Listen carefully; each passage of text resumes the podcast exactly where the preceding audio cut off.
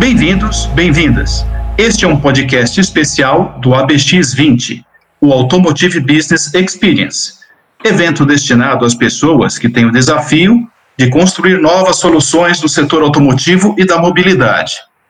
Este é um dos muitos conteúdos que você pode baixar da plataforma do nosso evento 100% digital. Eu sou Pedro Kutney, editor de Automotive Business, e hoje vou conversar aqui com o Dan Yosp, presidente do Cindy Peças, associação que reúne cerca de 500 fornecedores de componentes e sistemas automotivos no Brasil. Nós vamos conversar com o Dan sobre a situação do setor depois do pico da crise provocada pela pandemia de coronavírus. Muitas empresas estão reagindo em velocidade bastante superior ao que se esperava, o que é uma boa notícia. E vamos tentar saber do Dan quais são as principais projeções para 2021. Claro, como o ABX tem uma visão voltada para o futuro, também vamos falar sobre tendências tecnológicas para os próximos anos após o impacto da Covid-19. Mas antes de entrarmos no assunto, quero fazer um convite. Se você está ouvindo este podcast e ainda não se inscreveu no ABX20, entra lá e faça sua inscrição. Temos uma série de lives, masterclasses e rodadas de negócios que você pode acessar e assistir entre 9 e 13 de novembro, totalmente online. Há três camadas de inscrição: free, premium e o acesso especial a uma masterclass. E depois do evento você ainda poderá acessar todos os materiais que preparamos para o download. Acesse abx.com.vc Acompanhe a programação completa e garanta a sua participação.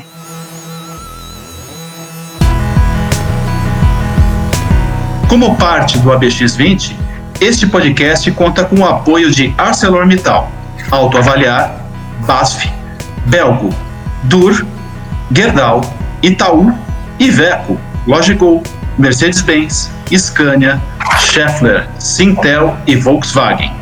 Agradecemos a todos pelo apoio que torna possível a realização deste evento e de todo o seu vasto conteúdo.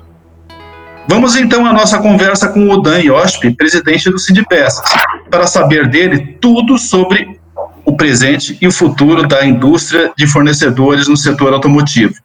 Olá, Dan, bem-vindo ao nosso podcast ABX20.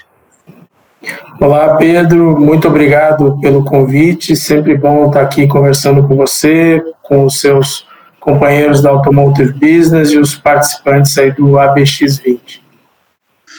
Né? Então vamos rapidamente às questões.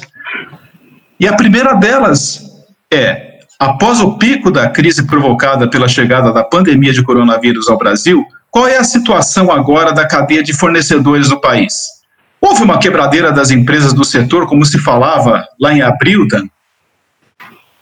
Não, não, não houve uma quebradeira das empresas do setor. De fato, a gente teve uma crise profunda, enorme, mas uh, de uma duração mais curta, inclusive, que a crise mais recente, que foi a crise de 2014, 15 16, em que o setor até operou em níveis baixos por cerca de três anos.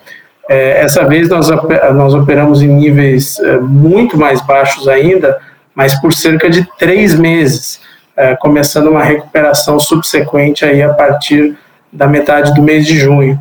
É, então é uma crise muito grave, muito dura, mas que tem essa característica diferente de ter um prazo mais curto e uma retomada significativa, não só uh, no Brasil, eu até diria que o Brasil é retardatário nessa retomada, é, mas no mundo inteiro. É, hoje, quando a gente olha as previsões de queda da produção de veículos é, para 2020 no mundo, nós estamos já um pouco abaixo de 20%, cerca de 17% de queda na produção mundial. O Brasil ainda previsto mais próximo de 30%, e algumas regiões é, muito próximas já da produção uh, de 2020, de 2019, perdão, o que é uma ótima uh, sinalização uh, desse grau de recuperação. E por isso, uh, além da, da, da, da, resiliência que é muito grande desse setor e do comprometimento de todos os agentes da cadeia com a construtividade do setor, eu acho que a gente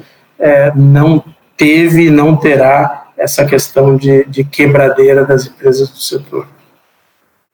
Que ótimo, Dan. E olha, nós ficamos sabendo que essa recuperação veio tão acelerada que acabou até desorganizando alguns planos, né? Nós ficamos sabendo que algumas empresas até demitiram mais do que precisavam e acabaram errando na dose. E agora estão precisando recontratar. Isso já começou em algumas empresas que a gente tem ouvido falar. Houve muitas demissões no setor, Dan, e como está o movimento de recontratações?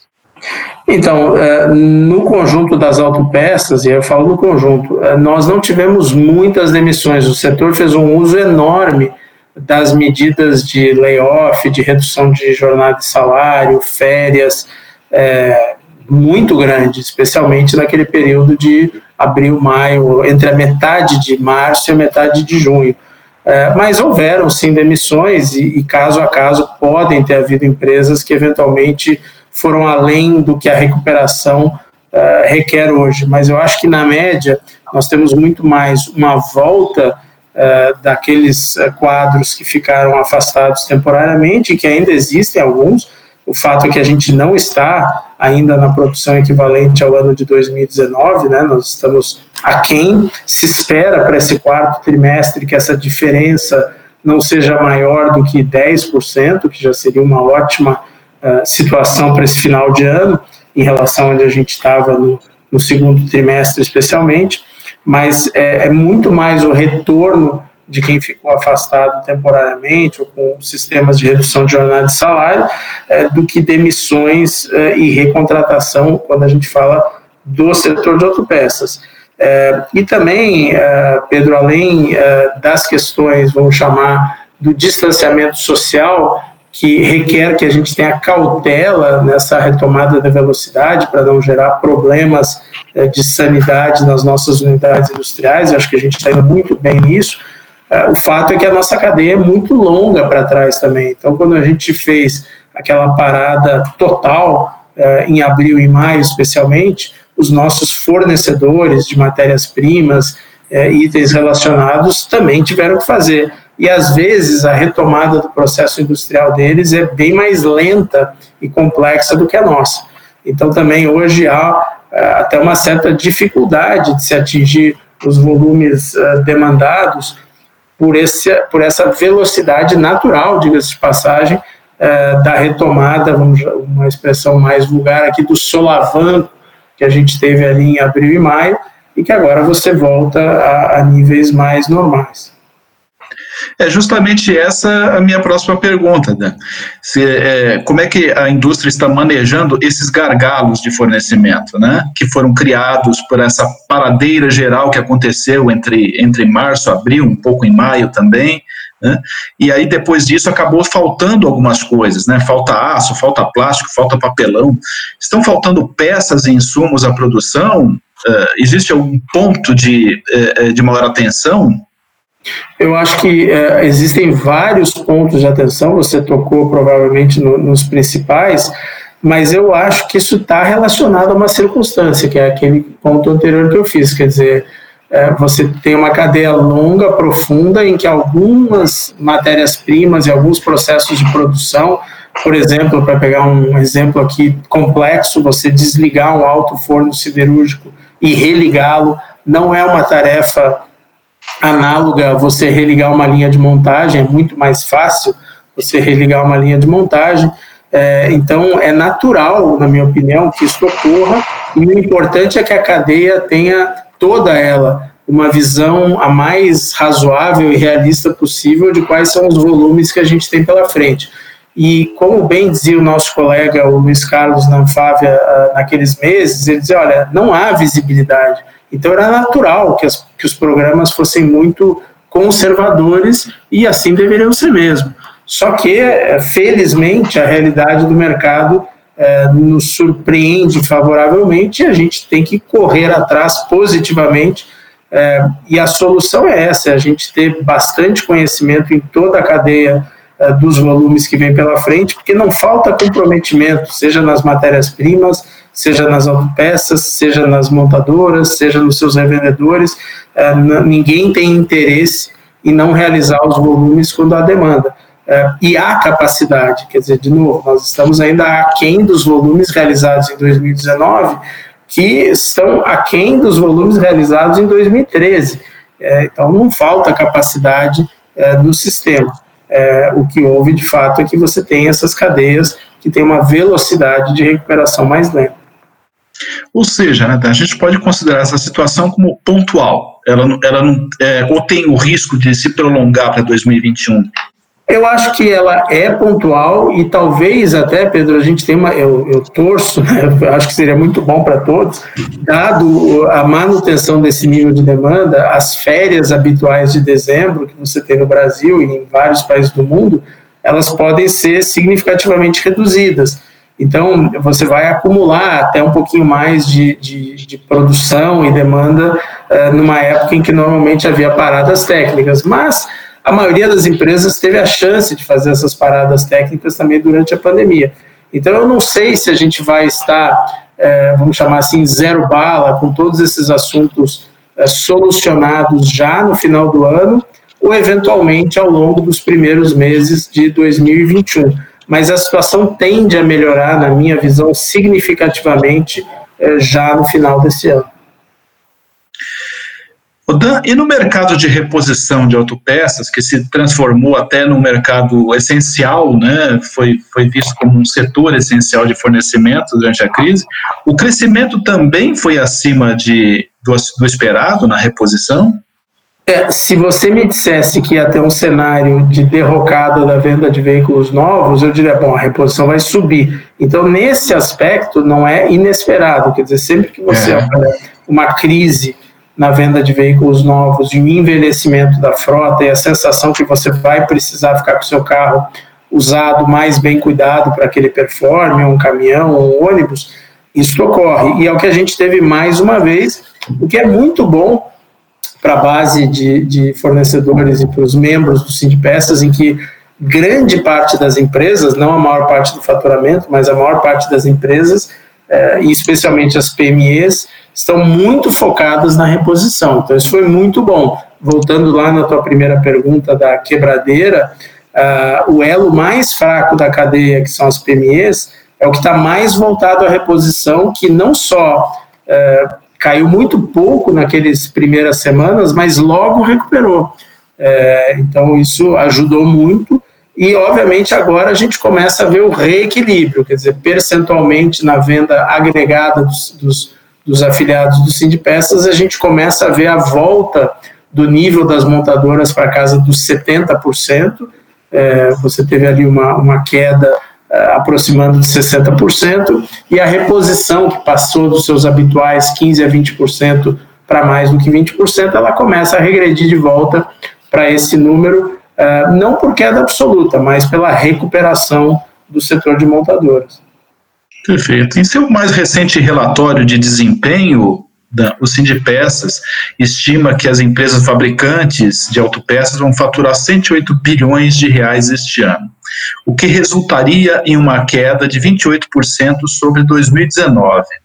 A expectativa é esta mesma ou pode melhorar? A expectativa agora é esta, mas o fato é que ela tem melhorado a cada leitura que a gente faz. Então, probabilisticamente, eu acho que está mais para melhorar do que ficar igual ou piorar. Não me surpreenderá se a gente tiver uma melhora. Por quê? Porque a demanda está muito forte, a, a, os gargalos de matérias-primas tendem a melhorar, então a gente deveria ter mais condições de produzir. O aprendizado do distanciamento social é cada vez maior, então a gente tem mais condições de usar a capacidade instalada. E a gente também tem um movimento, Pedro, que é um pouco do resultado aí da, da, da questão do câmbio e, e, da própria dificuldade também com o fornecimento em algumas outras regiões do mundo, em que a gente tem uma exportação um pouco mais vigorosa e uh, um desejo de ter uma localização na medida do possível maior. Uh, isso tudo tende a ajudar a, a produção brasileira de autopeças. Perfeito, Dan. E olha, o que nós já podemos esperar para 2021 na sua visão? O que falta assim para projetar melhor? Eu acho que a gente ainda tem muitas uh, incertezas pela frente. Para começar, o próprio Covid, quer dizer, ele não é um assunto dominado, obviamente, a gente está vendo esses dias na Europa é, o ressurgimento com força. É, eu não sou, obviamente, um especialista da área e não quero fazer previsões sobre isso. Torço para que a gente só ande uh, para o lado da queda dos indicadores, mas é um assunto muito incerto e ele já mostrou o que, que ele ocasiona na demanda e na oferta. Então, essa é uma questão que a gente não domina e que, vamos dizer, está viva provavelmente ainda, ao menos em parte de 2021. Uh, eh, tirando isso, o que mais me preocuparia seria a condução macroeconômica uh, do país. Quer dizer, se a gente tiver condições de manter essa trajetória uh, de juros ao menos equilibrados, de inflação ao menos equilibrada, e uma sensação de que haverá uma trajetória de equilíbrio das contas públicas, a gente tende a ter um cenário bastante virtuoso, uh, que até pode nos surpreender para mais. É, quando a gente fala, por exemplo, dessa questão dos juros, tem os juros básicos da economia, e se a gente pegar o exemplo dos juros ainda usados na venda de veículos leves, por exemplo, que está beirando aí 18% a 19% ao ano, é, teria um espaço de recuo, caso as condições macro do país se mantivessem adequadas, bastante interessante, que poderia nos surpreender em relação à demanda de veículos no Brasil, Uh, e, de novo, esses fatores que eu já falei, uh, da maior localização uh, e de um temor de ter fontes únicas e muito distantes de fornecimento, tudo isso pode fazer com que a gente tenha um 21 melhor do que esperado. Nesse momento, os melhores institutos aí que fazem projeções ainda estão prevendo um 2021 aquém uh, melhor que 20, obviamente, mas aquém de 19. Eu acho que esse é um pouco o, o, o tema que a gente vai precisar mais uns meses para entender. Se o volume uh, e o ritmo do final do ano já estiver muito próximo de 19, eu, a minha tendência é achar que 21 estará mais parecido com 19 do que as projeções atuais indicam. Perfeito, Dan. E me diga, em que medida a pandemia provocou adiamento ou cancelamento de investimentos entre os fabricantes de autopeças? Né? E eu já aproveito para emendar a próxima pergunta, de se essa crise que por qual a gente passou, de fato, atrapalha o desenvolvimento tecnológico da indústria. Eu acho que aqui a gente tem dois opostos, né? É interessante essas duas perguntas. No primeiro momento, obviamente, é normal, as empresas precisam proteger o seu caixa, a sua liquidez e a sua sobrevivência. Se você não está faturando e tem uma nuvem uh, de falta de visibilidade à sua frente imensa, uh, os investimentos têm que ser contidos, é normal e é a boa gestão das empresas. Claro que agora você começa a ter um retorno, mas ainda existe muita incerteza e mesmo algumas atividades presenciais que não puderam ser feitas naquele período acabaram atrasando uma série de projetos de investimentos. Do outro lado, a crise acelerou, a crise do Covid acelerou todos os aspectos da digitalização, eh, do trabalho não presencial, das formas de comunicação, e isso está trazendo um, um, uma visibilidade sobre o assunto de pesquisa, desenvolvimento e inovação muito maior do que no ex-ante, no pré-Covid. Então, hoje, quando a gente conversa com a base de fornecedores, e, e obviamente deve ser o mesmo em outros setores da atividade econômica, é, há, uma, um olhar muito mais atento para tudo que isso significa no mundo aí total da digitalização. Então, estou muito satisfeito, porque essa questão é, do PDI, ou seja, de avançar em pesquisa, desenvolvimento e inovação, é para nós a receita do sucesso. É, e pouco tragicamente pela, pela questão do Covid, mas o fato é que essa agenda se acelerou brutalmente. Então, eu vejo com bons olhos esse assunto e acho que, na medida que os resultados sigam agora mais favoráveis nos próximos meses, pode haver uma chance de retomada aí entre 21 e 22 no agregado desse nível de investimento perdido em, em 2020. Dan, por causa da desvalorização cambial, que já chega a 38% este ano e faz do real a moeda mais que mais perdeu valor no mundo, os fabricantes de veículos voltaram a pedir assim uma nacionalização acelerada de fornecedor, de nacionalização de componentes, né, os fornecedores. Como está o andamento desses programas de nacionalização de componentes sem produção equivalente local? O setor de autopeças sente confiança para fazer esses investimentos neste momento? Eu acho que, começando do final, o setor de autopeças sempre está interessado, né, mais do que confiante, está sempre interessado em investir. Esse é o nosso ganha-pão, é, mas a gente precisa ter as condições de competitividade. Não haverá é, um desenvolvimento sustentável de localização se a gente não caminhar para a competitividade. Eu acho que o Covid, ah, antes do Brasil, ele traz uma lição de que você ter fontes únicas de suprimento muito distantes do seu ponto de venda do produto final, é, que se mostrou uma estratégia menos arriscada no passado, ela ficou muito arriscada. A gente pode ter a qualquer momento, seja pelo Covid ou por um próximo evento dessa mesma natureza, fechamentos pontuais aqui e acolá que inviabilizam, se você tiver uma fonte única, é, de você seguir adiante. E aí é um pênalti muito grande. Então, eu acho que essa é uma lição aprendida e que ajuda, obviamente, polos uh, menos desenvolvidos no mundo, como o Brasil, em relação a uma China, uma Coreia e outros, uh, nos ajuda. A questão do câmbio por si só, eu não gosto muito, acho que estratégias baseadas em câmbio tendem a não dar certo, porque o câmbio ele é muito volátil, ele anda muito rápido, e se ele é, traz essa desvalorização que você bem colocou, e que é, é, é, uma das maiores do mundo, se não a maior do mundo, é, virá um efeito inflacionário subsequente.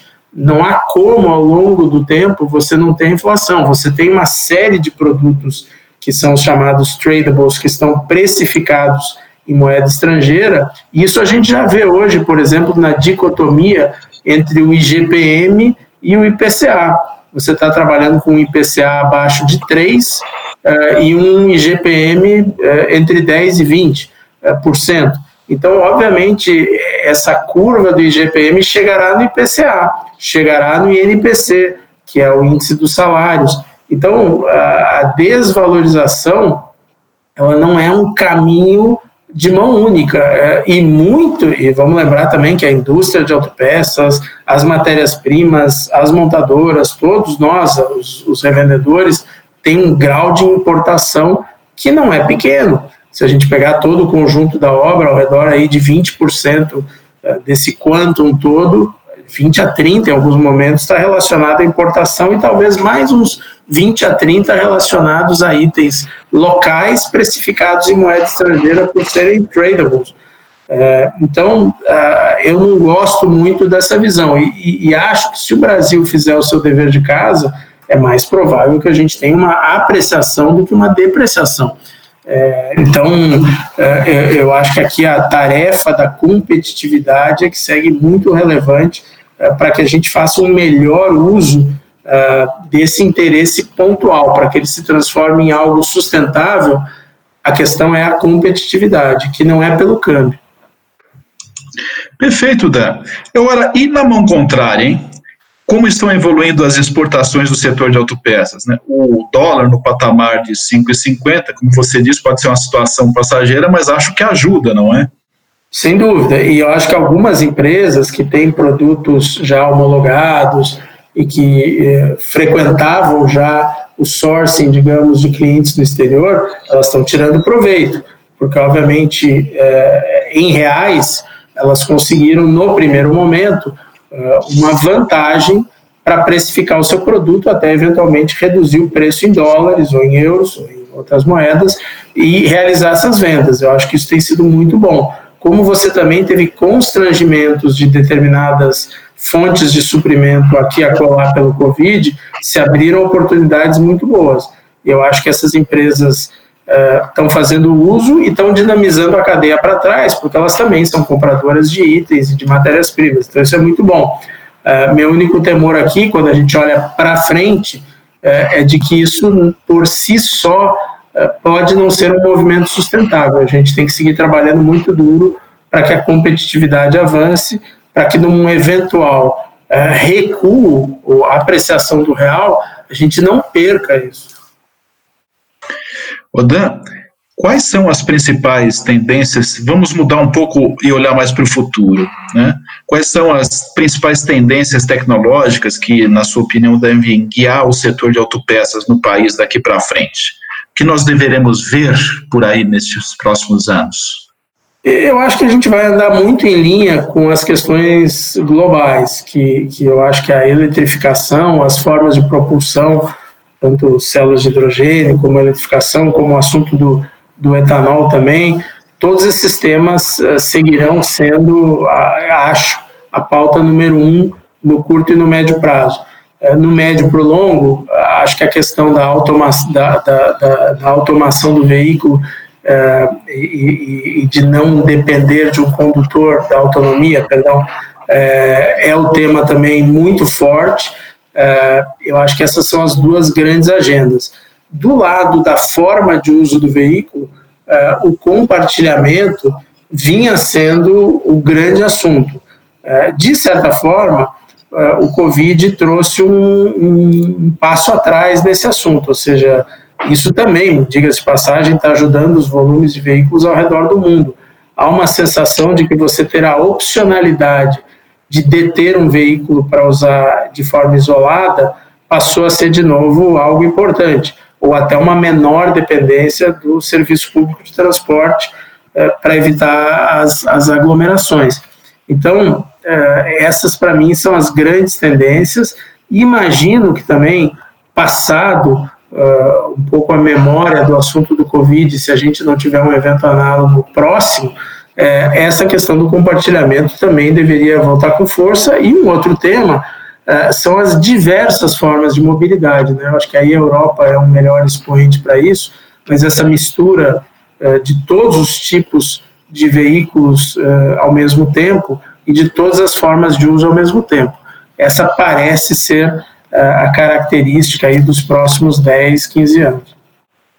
Bom, embora tenha havido aceleração de alguns fatores e redução da velocidade de outros, as tendências parecem continuar as mesmas, Dan. E, nós aqui, a, a indústria de autopeças está preparada para atender essas tendências todas? Então, esse preparado é uma pergunta muito difícil, porque você precisa aqui ter um efeito de demanda porque essa preparação é muito difícil de uma empresa é, fazer um investimento sem ter de fato já um programa em mente, um programa previamente acordado, porque é uma produção, um desenvolvimento muito específico. Então, você precisa de fato ganhar uh, esses programas, e para isso a gente volta um pouco naquele ponto anterior da competitividade, que obviamente a situação pontual atual do câmbio ajuda, é, mas o que vai ajudar muito é que a gente tenha um ambiente mais competitivo do país ao longo do tempo, que a gente se integre mais às cadeias globais, os acordos é, é, comerciais internacionais são muito importantes e que a nossa agenda de PDI seja muito forte. Se nós formos apenas um ponto de manufatura, a gente sempre vai entrar tardiamente no ciclo do veículo. Para dar um exemplo aqui, se a gente desenvolver um, um veículo inteiro e as suas autopeças num país asiático, europeu, norte-americano, e depois formos fazer a localização aqui, nós vamos entrar nesse veículo no ano 2, no ano 3, quando a curva de venda dele já é declinante e o novo que acabou de chegar é ascendente. Então a gente estaria sempre numa ponta declinante do share do mercado. Para resolver isso, nós temos que entrar mais cedo no ciclo. É, e aí, além da competitividade, nós também temos que ter é, núcleos de PDI aqui em parcela dos veículos do sistema, por isso do Rota 2030, que é todo focado nisso, por isso do nosso apoio integral e restrito ao Rota, é, porque a gente precisa sim fazer essa agenda mais forte e está tá vindo. É, eu acho que a gente já começa a ter resultados bem interessantes na cadeia toda é, pela questão do Rota. Era isso mesmo que eu ia lhe perguntar. Eu queria saber como é que vocês estão vendo o andamento dos programas de pesquisa e desenvolvimento financiados por fundos criados pelo Rota 2030. Eles estão seguindo normalmente ou houve alguma interrupção? Eu acho que eles se aceleraram, eles estão naquela, naquele ponto anterior que eu te falei, que eu acho que a crise trouxe essa visão da relevância da digitalização, da manufatura 4.0, dos acessos remotos, da possibilidade de você resolver coisas sem a presença física, e isso acabou acelerando. Então, o que a gente está vendo uh, no volume de projetos que estão andando, no volume de iniciativas uh, além do Rota, por exemplo, agora tivemos recentemente essa iniciativa da BDI com o Sim de Peças uh, para ter mais verbas e mais projetos andando nessa questão da manufatura 4.0, da digitalização. Eu estou bastante animado. eu acho que a gente está conseguindo sim mudar o foco dessa visão do passado de produção local como mantra para uma visão de que, primeiro, o mais importante, a gente precisa ter desenvolvimento local competitivo, e isso vai acelerar brutalmente o ponto de ingresso das autopeças fabricadas no Brasil no ciclo do veículo e mais. Como esses veículos são plataformas, essas tecnologias são plataformas, tudo aquilo que for desenvolvido aqui, assim como ocorre quando é na Coreia, na China, na Alemanha, nos Estados Unidos, nós vamos ter chance de eh, ser a ponta de lança desses produtos uh, em outras geografias também, seja uh, comercializando a tecnologia em si, seja fazendo parcerias e indo para aqueles países e comercializando os produtos, que é exatamente o ciclo que a gente vê uh, dos nossos pares internacionais. Dan, e esses pedidos de possíveis adiamentos né, das próximas fases de legislação brasileira de emissões de segurança veiculares, isso prejudica o desenvolvimento tecnológico no Brasil e, por consequência, talvez até as exportações? Então, eu diria aqui que a gente tem uma situação em que eu acho que toda a indústria entende é, que o avanço na questão das emissões, da segurança, ele é fundamental, é, ele é parte do, dos princípios de todas as empresas envolvidas nesse negócio, de todas as associações, é, e de que, inclusive, nossa inserção internacional, que é o ponto que eu acabei de fazer anteriormente, também requer isso. A gente não pode se afastar mais do que a gente já se afastou dos estándares e daquilo que vem sendo desenvolvido lá fora. Por outro lado, é fato que a gente teve meses uh, que no fim se mostraram menos graves do que a gente, menos longos do que a gente imaginava, mas tivemos aí um período significativo em que a gente não pôde trabalhar fisicamente em alguns projetos, em alguns laboratórios.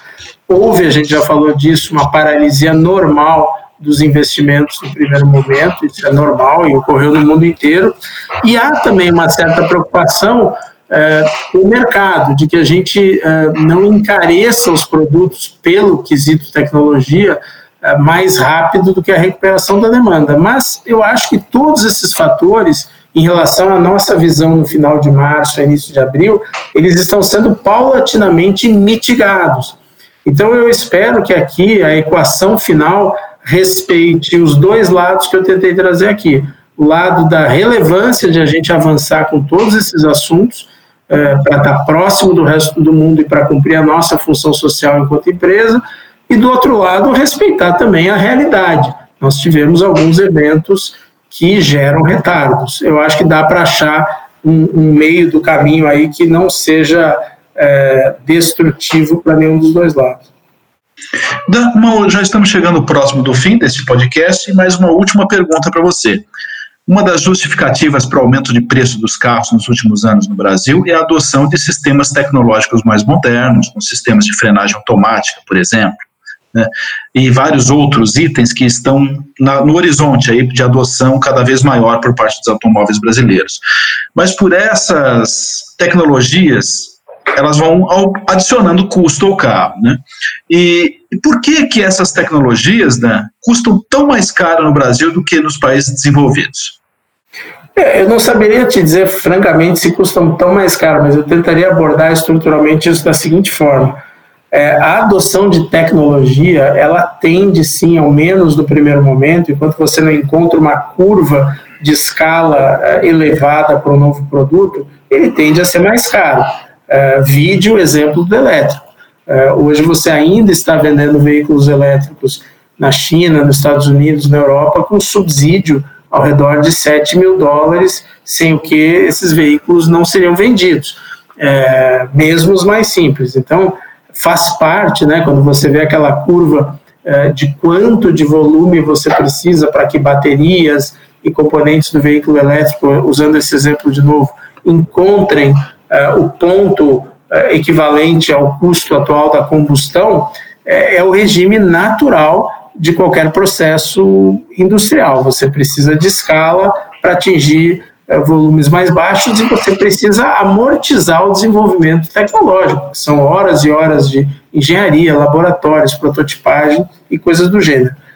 Aí a gente junta com aquele outro assunto uh, da, do baixo desenvolvimento de PDI no Brasil. Então, se você somar esse custo intrínseco de se fazer algo uh, em tecnologia e a escala, e você colocar que você não dispõe dele na sua moeda local e no seu país, vai significar custos adicionais, custos de uh, transporte longo, custos eventuais de alíquotas, custos eventuais uh, de, de intermediação e o risco também cambial que acaba sempre embutindo em preço.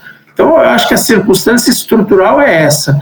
Uh, inovação, no primeiro momento, tende a trazer um custo e uma performance. Enquanto o cliente também não identificar o benefício total econômico daquela performance, ele fica mais focado no custo. Também chega um momento em que ele verifica a performance que, em muitos casos, supera o custo inicial. E essa é outra questão que a gente precisa muito uh, acelerar o PDI aqui no Brasil. Nós temos essa, além do ROTA, que eu já comentei, nós temos, por exemplo, a lei do bem, que precisa ser ajustada, ela hoje não é funcional uh, para todos os setores. O ROTA é uma, é uma regra muito melhor do que a lei do bem, seria até interessante que o ROTA fosse estendido para vários outros setores ou para todos os setores. Nós temos a questão da Embrapi, que faz um serviço brilhante, é, mas que carece de mais verbas, da mesma forma a BDI e outras, os, os ICTs do, do sistema é, do Senai e, e, esforços estaduais como o IPT, eu podia falar é, inteira sobre isso. Então, é importante sim que a gente acelere muito essa agenda, porque é isso que vai fazer com que, pelo menos, a gente não tenha esse segundo estágio, vamos dizer, de encarecimento desses novos produtos. Mas o primeiro vai remanescer. Tudo que é novo não tem escala no primeiro momento, tem que amortizar os custos de desenvolvimento, é parte do jogo. Muito bem, Dan. Chegamos então ao fim, passou rápido. Chegamos então ao fim deste podcast. Nós conversamos hoje com o Dan Iosp, presidente do Cid Peças. Dan, obrigado por estar conosco em mais esta entrevista. Obrigado, Pedro. Um abraço. Até logo, Dan. E você que nos ouve, pode acompanhar muitas outras entrevistas e materiais de acesso gratuito em abx.com.vc.